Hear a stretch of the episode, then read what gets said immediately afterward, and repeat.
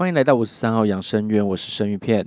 五十三号养生院主要是分享一些诡异、灵异、吊诡的事情，希望未来听众也可以提供一些真实的故事，我会在转化，并且用我的方式分享在这个频道。接下来开始今天的故事分享。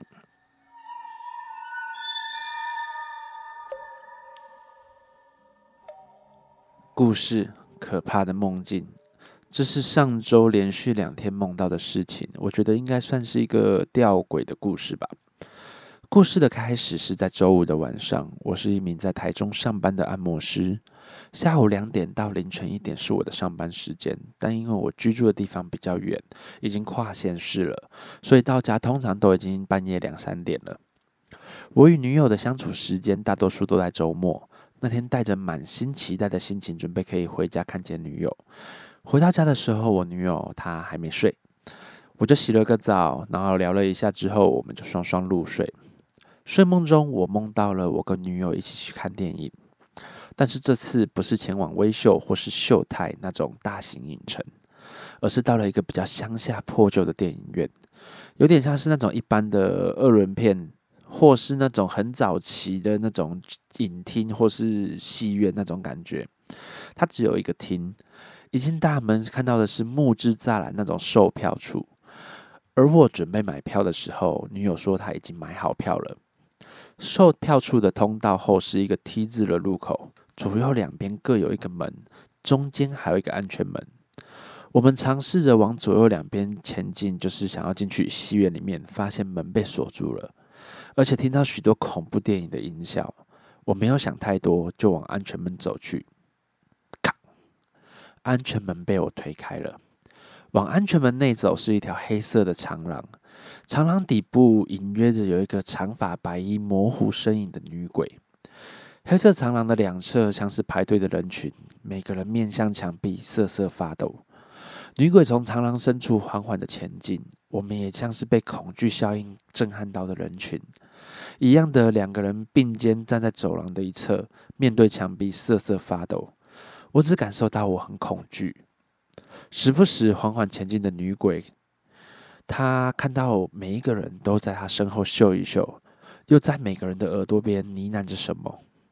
但我发现，当她嗅一嗅、呢喃完之后，不知道是畏惧还是被抽离了什么，每个人都是脸色发白、目光呆滞的战斗着恐惧。随着时间的推移，女鬼已经慢慢的离我们越来越近了。由于我是最后进来的，我思考着是否可以逃跑，因为我们离安全门其实蛮近的。就在女鬼离我们大约剩两个人的距离的时候，我抓起女友的手，疯狂的往安全门跑。当下我还怕抓错人，我还看了一下是不是我女友，确定了就疯狂的往外跑。逃出安全门后，售票处已经没有人了，大门的铁门是半打开的状态。我头也不回的往外奔跑，半路上时不时往回头看，就是确认那个女鬼有没有追出来。直到跑到熟悉的街区后，才慢了下来，梦境就醒了。隔天晚上，我依然半夜到家，看到床上熟睡的女友，我去洗了个澡，吹了个头发，就缓缓的躺回床上休息。但是心里还是对睡觉这件事情有点害怕，因为昨天的梦境的关系，我就试探的摇了摇我女友。他没有反应，不知道哪里来的念头，我就把手放在女友的鼻子上，幸好还有呼吸。其实不是我要多想哈，是因为我女友其实一个很浅眠的人，很少看到她那么深沉睡眠的状态。我就保持着没想太多的心理状态，开始了我的睡眠时间。梦境中一样熟悉的街道，依然我们俩要去看电影，我就问女友为什么不去秀泰或是微秀？还是要来这边看电影？你不害怕那个女鬼吗？我常常开玩笑说，我女友是一个理性过头的人，但在潜意识中，我也是这么认为的吧。我女友回应我说：“有什么好怕的？大不了不要走那个安全门就好了。”听完这句话之后，我也是硬着头皮跟着她走进去了。一样的场景，一样的售票处，一样的走道。左右两边的门依然深锁，不同的是，戏院的铁门已经拉下来了。我们往安全门走去，正犹豫要不要打开安全门的时候，突然，庭院的两侧门打开了，一堆人冲出来往大门跑去，那画面似乎在逃命的感觉。而大门也已经开启。我们俩傻傻愣愣的往大门走去。我觉得奇怪的往后一看，女鬼的通道那个安全门已经打开了。那个女鬼缓缓的走出来，依然是长发白衣，一脸标准的女鬼样。当她脱离安全门的时候，突然一声尖叫，疯狂的冲向我们。我跟我女友畏惧的往门口跑去，女鬼依然紧追不舍，直到回到了繁华的街道，往后看，女鬼消失了。我们依然气喘呼呼的走向回家的路程。我醒了，但是我的恐惧还是深埋在我心里，还没缓过来。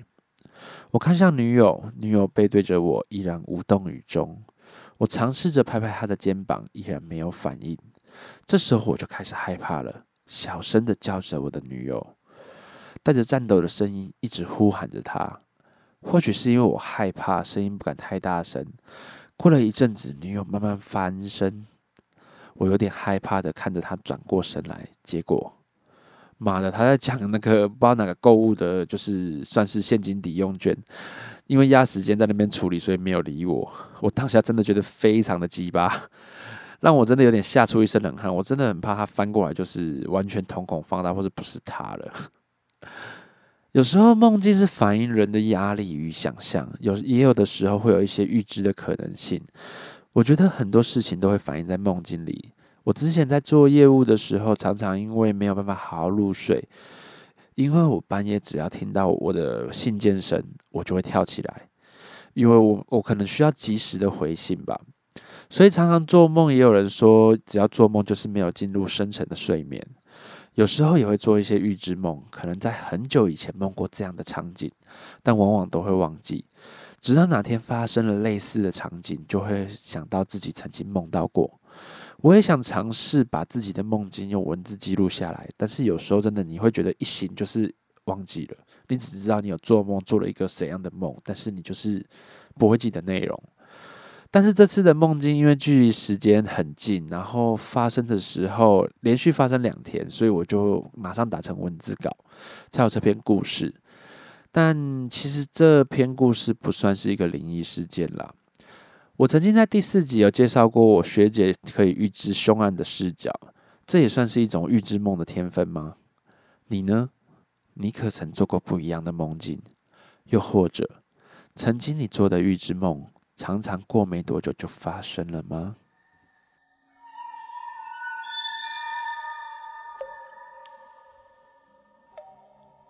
故事、预兆与等待。这个故事其实发生在我们家。那简单的陈述就是，我爸爸那一辈一共有四个人：大伯、大姑姑、小姑姑，最小的是我爸。他们兄弟姐妹感情非常要好。那阿妈是跟我们家一起住，祖先牌位跟神明都是在我们家，所以每年围炉过年、周末，大家都有可能在我们家出现来看看阿妈。有一天，大姑姑生病了，她确诊了肺癌。我们家陷入一个难过的气氛，因为大姑姑其实一直以来对我们家都很好，基本上两三个礼拜，大姑姑整家都会来我们家坐坐，看看阿妈。他们家就是大姑姑有两女一男的小朋友，其实就算我的表哥表姐已经比我大了啦。那他们常常会来看阿妈，但大姑姑做化疗的过程非常的艰辛。我们也随着时间慢慢看着大姑姑急速的衰老，头发慢慢的掉落，我们都很心疼。我跟我爸每周都会去大姑姑家探视，也或许就是担心时间其实不多了吧。其实我们会害怕。那渐渐的时间久了，大姑姑的癌症开始扩散到了脑部，而大姑姑的意识，她就渐渐的越来越不清醒。印象很深刻，有一次大姑姑丈带整家来我们家，就是看阿妈。我看到大姑姑已经渐渐的呆滞，我觉得很心疼，也默默的跟她说话。某天我做梦，我梦到大姑姑神志清醒的来我们家，坐在我们家的客厅，有说有笑的跟阿妈聊天。醒来的时候，我跟我爸说了这件事情，我爸傻眼的跟我说，我正在当兵的弟弟突然打电话回来询问大姑姑是不是怎么了。他叙述他的梦境的内容跟我的梦境基本上是一模一样的。其实讲到这边，或许我们跟我爸都已经做好心理准备了吧。到了周末的早上，我跟我爸要前往大姑姑家探访。阿妈突然说她也要去，我们就没有想太多，开车一行三人就前往大姑姑家。其实这阵子大姑姑已经算半瘫痪、无意识的躺在床上了。到了姑姑家，我阿妈难忍住难过的眼泪，在姑姑的病床旁边，慢慢的帮大姑姑擦擦脸，梳梳剩下不多的头发。我们待了一阵子之后就回城了。过程中，阿妈难过到都没说什么话。我跟我爸也没多说什么，回到了家，准备吃晚餐了。我因为还有其他事情，吃完晚餐我需要前往台中，所以我就默默南下了。其实那天还有一件事情，就是我表哥被叫招，他已经到了台中车龙埔营区。路上的时候，我接到我爸的电话，他跟我说大姑姑走了。我觉得当下很诧异，也悲伤的在思考着，或许我大姑姑就是在等阿妈来看她最后一面吧。我其实当下有点挣扎，然后收拾好心情之后，或许是因为我刚退伍没多久，我开始动用我当兵的人脉，因为我当兵的时候就是一个小下士，但是我人缘还不错。跟一些可能少校、中校都还蛮熟的，我就跟连上、营上的长官再联络一下，就是要想尽办法联络到我表哥的部队，通知我表哥这件事情。就简单的说，就是动用任何关系，要把他从营区挖出来。最后表哥顺利的出来，大家一起把姑姑的后事处理好。我跟我弟弟的预感，已经大姑姑是真的在等待阿妈的探视吧。之后，我们家就换阿妈生病了。其实那阵子，我们家就是慢慢的很多人生病。呃，与其说是生病，阿妈那个也算是衰老退化吧。阿妈老年的时候，她已经八十七岁了，她常常站不稳，因为膝盖容易痛。之前还不小心从楼梯上跌倒。那时候我是在美商制度的台湾公司当业务，所以我是可以不用进办公室工作的。所以我每天都陪着阿妈去复健，等到复健回结束回家之后，才好好的去上班。因为蛮害怕自己会有遗憾的吧。有一次在家里，我跟我爸坐在客厅，还有阿妈。阿妈她就是从椅子拿着那种助行器起来，结果她就这样往后摔了。我们心急如焚的送她去急诊，之后我们就急着找要看，就是跟医生要巴士量表去请一个外籍看护。那在短时间内跟人力公司达成了协议，看护来了。在看护到来的第二天，那天很奇特，晚上所有的亲戚跟小孩都来我们家，客厅都快坐不下了。看着儿孙满堂的状况，我只是觉得很诧异，为什么大家都没有跟我们讲，也没有告知，也没有约好，他们都会一起回来了。晚上九点，外籍看护跟小姑姑扶着阿妈上楼洗澡。阿妈对着小姑姑说：“诶，等我哪天好了，就不用麻烦大家了。”小姑姑还笑骂着跟我说：“ 阿妈这个身体其实没有比较差就好了，怎么可能会完全好？”其实，在这天的隔天是我的生日。那早上六点多，我爸一早就把我挖起来了，他叫我到二楼，就是我阿妈房间的那一层。我到了现场，我。弟躲在另外一间房间，然后我爸愣在那边，突然的跟我说：“你帮我去看看阿妈还没有呼吸。”我其实那时候已经傻在那边了，然后我双手一直在颤抖着，把手指伸到阿妈的鼻子前面，似乎我还在期待着，就是阿妈可能还有呼吸，因为我从小是阿妈带大的。最后就发现阿妈完全没有呼吸，这样，我阿妈在我生日那天走了，我也会永远记得我生日那天就是我阿妈的忌日吧。也或许我阿妈说的“等我哪天好了，就不用大家那么麻烦了”，他这句话的意思就是这样吧。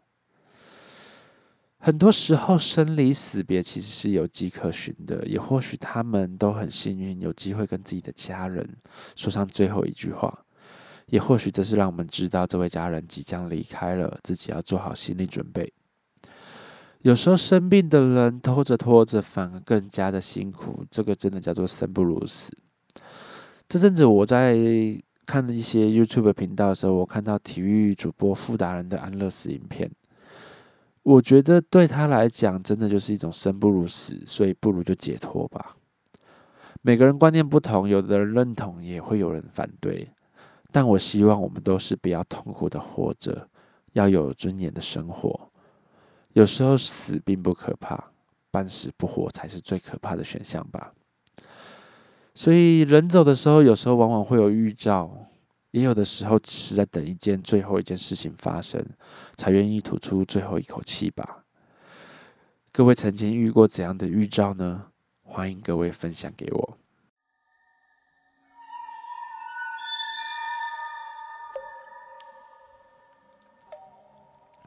故事：漂浮的女人。这边我还是要介绍一下我当兵的生涯，可能之前有些听众已经听过了。那为了新的听众，我还是要再解释一次哈。我是一个在实战单位的下士，然后我在营部连的支援排担任营经理室，工作非常的多。那时候我上面的长官还没有退伍，那我们两个是常常隔着蚊帐在聊天的。我们的床位是两张单人的上下铺的床合并，一共四个位置。基本上我们都是安排比较菜的阿兵哥睡在上铺，那我们这些士官跟老兵都是睡在下铺。某天晚上，我跟我的副排长，简称排副，一如往常的在睡前聊天，他突然的说起了这个营区的鬼故事。一个故事，两个故事，三个故事。渐渐的停不下来，继续说。由于我也喜欢听鬼故事，所以我就精神奕奕的听他说，直到了讲到了其中一个故事。我们银色面对外面是一个一千五百公尺的大操场，我们每天都在那边跑三千公尺，也就是两圈就跑完了。银色的后方是一连的集合场，然后是一连的寝室。排副就开始娓娓道来这个故事。我们营舍外面面对大操场的窗户，一般来说，在夏季的时候，我们都会把窗户打开。那我们的窗户是都没有纱窗的，包括厕所的部分。因为我们寝室只有电风扇，所以尽可能的窗户都是打开的，不要让大家闷到。所以有任何声音，其实我们都会听得到。那窗户打开其实有一个好处，就是减少感冒传染的风险。所以我们连厕所的窗户都是打开的状态。有时候。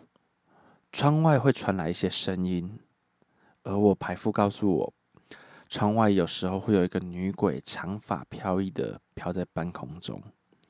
而许多阿兵哥都是在厕所，就是靠近我们寝室的这个厕所看见他，因为我们厕所其实门口一进去就是直接面对窗户，所以有的时候我们宁愿去远一点的厕所，也不要在我们近一点的厕所看到，就是很怕遇到他了。那看到还不打紧，当他看见你知道你看得到他的时候，他就会悄悄的跟着你。等到你要入睡的时候，他就会在你周围打转。有人说她是被学长抛弃自杀的女人，有人说她是在旧军事教育下在营区内被强奸致死的女人。说法有很多种。说到这边，我们排副说了一句：“算了，别再说了。”再说，他们就靠过来了。听到这句话，我马上鸡皮疙瘩都起来，整个毛骨悚然。然后我就跟他讲说：“干，你不能这样讲完就不说了，这样很可怕。”哎，而他回应我的是他秒睡的打呼声，就在那边。我心里真的是一百个干在心里口难开，因为我当下其实很想上厕所，我想叫他陪我去上厕所。可是我知道以他的个性，他不会鸟我，所以我鼓起勇气，慢慢的走到厕所。因为跑到比较远的厕所要跟安全士官报备，因为一定会经过他，我觉得很麻烦。因为我走过去，有可能还会被夜哨的学长熬，那可能真的整晚就不用睡了。所以我就一路从我的寝室看着地板，看着我的脚，默默的走到厕所。一路上我真的都不敢往旁边看。我就是很害怕，就是一进厕所看到窗户外面就是那个女鬼。就这样上厕所就也是看着自己的下体，然后默默的收好，看着自己的脚，慢慢的走到洗手台前面。其实当下我也不敢看镜子，因为害怕镜子里面出现什么东西就更可怕了。当下是真的，如果镜子出现东西，是真的完全没办法反应的。然后我默默的洗着手，低着头。突然，窗户外面传来阵阵狗叫声，而且那个感觉是在对着我们的银舍叫。紧绷精神状态下的我被这个声音吓到了，我就下意识的往窗声音来源就是窗户外面看去。看完之后，我马上就快步的走回床上，因为真的有一个影子站在窗外。我因为我是重度的散光，我没有近视，我只有散光。所以我也看不清楚那是什么东西。我只要看到有人，我就觉得不对劲，我就赶快跑了。我吓到躲在棉被里面，然后面对着我排夫睡。而我排夫他依然的熟睡，打呼声也依然保持着他的水准，就是蛮大声的。慢慢的，我就听到一个赤脚踩着地板的声音。他就这样慢慢的、慢慢的往我的床位靠近。我感觉。有人在注视我，我完全不敢翻身，也不敢动弹。但是这种侧睡姿势，大概过了半个小时之后，手会麻掉了。我也当下吓得没办法入睡。我想说，是我精神太紧绷吗？怎么会觉得一直有人看我？那我手麻掉了，我就想说，算了，我躺回正躺好了。结果我一翻回正躺的时候，干，我真的后悔了。那个女生就是站在我的床角那边看着我，我隔着蚊帐其实看不太清楚，但是就是一个长发及胸的人坐在蹲在我右前方，就站在那边呢看着我，我就这样默默的拿起护身符，然后闭上眼睛，因为我护身符大部分都是放在枕头底下，我还不敢戴上，我怕被他看到了，然后就把被子慢慢的遮住脸。在棉被里面默默的带上护身符，就这样一夜未眠到早上。然后中间有一段时间，我想说他应该走了吧，我就把棉被稍微拉下来一点点，感到一个真的不知道该怎么讲，他就蹲在我旁边，这样看着我，隔着蚊帐。直到了早上，我真的就是精神也不好的，就这样起床了。所以这个真人真事的故事，其实让我真的蛮难忘的，因为他就只隔着一个文章就这样看着你。或许很多时候我们在讲这些故事的时候，另一个世界的好朋友也会知道我们在说他们，也或许他们是在开玩笑，没有恶意。之前我还听说过，就是有个阿兵哥他去走夜哨，就是像我之前讲的故事一样，就是一个带哨的状况。他迎面而来一个长官，那长官就问他说。哎，你有没有手电筒？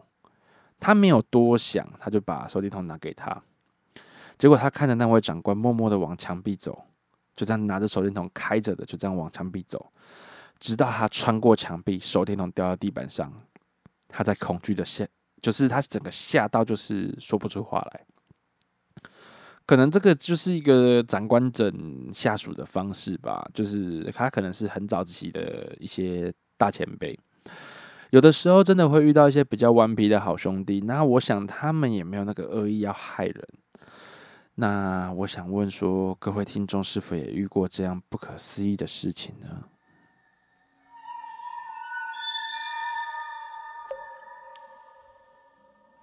今天的故事就讲到这边。最近真的热翻了，再不下雨，真的还蛮难生活的。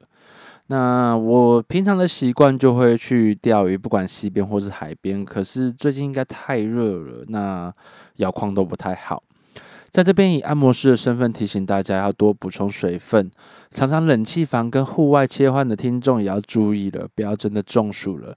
因为现在的天气就像一个大闷锅，如果你现在有头晕、想吐、懒懒的状况，要注意了。这种状况容易感冒或是中暑，也希望大家可以好好照顾自己。希望可以赶快下雨吧。我觉得没有水跟疫情的关系，其实也是有关联的，因为你没有办法确保好你自己的卫生，然后就会导致说疫情的加诸。当然，其实现在这个疫情的状况。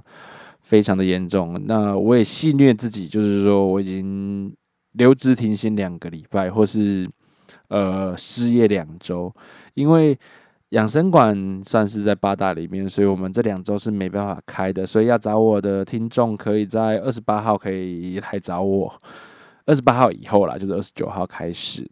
那这两周我可能会比较频繁的去处理 Podcast 这个频道的部分吧。那希望说疫情可以早日舒缓控制下来，那也希望说。呃，真的是天佑台湾呐！能让台湾赶紧的到一个稳定的阶段吧。那我近期还看到一个新闻，就是有关台中那个小男孩学习柔道的事件，我觉得蛮难过的，因为我曾经小时候学的也是柔道。那在那时候，基本上我连导法就要学快一个月了。然后那时候，因为我还才小学六年级吧，我在练习摔技的时候，也因为。呃，没有对，没有注意到对手的安全，摔出去的时候，我很不习惯去抓对方的手或是倒伏，所以导致说对手头部常常会重击榻榻米，或是呃差点就会撞到木板，那当然就是会被教练骂到爆炸。我想这是有经验的教练都知道的事情，那我也不知道说为什么这个教练用这种方式训练学员，但是我觉得真的有点太超过了。如果我今天是他爸爸，我可能真的会去打人吧。希望这位小弟弟可以早日康复。那很多时候出事的永远都不会是那些新手，而是觉得自己是老手了才会大意出事。因为我看到新闻有一段，就是柔道协会那边是说，我们以前就是这样被摔过来的。可是重点是你们会倒法，所以我觉得这些都不是理由吧。我并不是觉得那位教练就是没有责任，我更觉得那些那个教练真的就是很该死，很不应该啊。那我觉得现在说再多也没有用，我就希望这条生命可以继续并且延续健康的活着，我觉得这比较实际。希望未来有更多的故事可以分享给大家。如果想要投稿的听众，或是有想要聊的话题，欢迎你们私讯我的 IG 分享你们的故事，请在 IG 上面搜寻五十三号养生院，帮我按追踪。当然还有各种建议，也可以让我知道，我会在修正的。我是生鱼片。是个喜欢恐怖、诡异、灵异事件的按摩师。我们下次见。